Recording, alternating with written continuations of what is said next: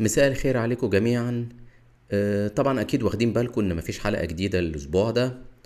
آه، لأن طبعا آه، إحنا كأمة عربية ودول عربية عايشين أيام مش حلوة خالص في الوقت الحالي. طبعا كلنا للأسف شايفين قلة الأدب اللي بيقوم بيها الكيان اللي ما يتسمى ضد إخواتنا وأهالينا في غزة. آه، قصف وحشي بلا أي مبرر ولا أي داعي. وربنا طبعا يرحم الشهداء ويقف جنب المصابين. يعني قذف لا مبرر منه ويعني أعمال وحشية طبعا من الكيان زي ما إحنا شايفين. للأسف مفيش تمييز وقلة أدب وسفالة من الآخر كده يعني من ال... من الأعمال اللي بيقوم بيها الكيان يعني الصراحة.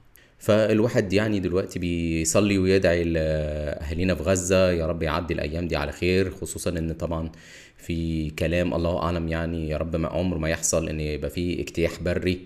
آه، أتمنى إن ده ما يحصلش ونتمنى الأيام الجاية تكون أحسن وربنا يرحم شهدائنا جميعا. فقررت طبعا إن بلاش حلقة الأسبوع ده تضامنا طبعا مع أهالينا في غزة وفلسطين عامة طبعا.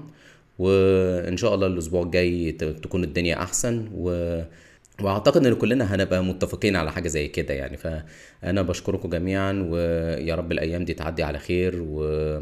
ويفك كرب أمتنا كلنا وان شاء الله أشوفكم الأسبوع الجاي.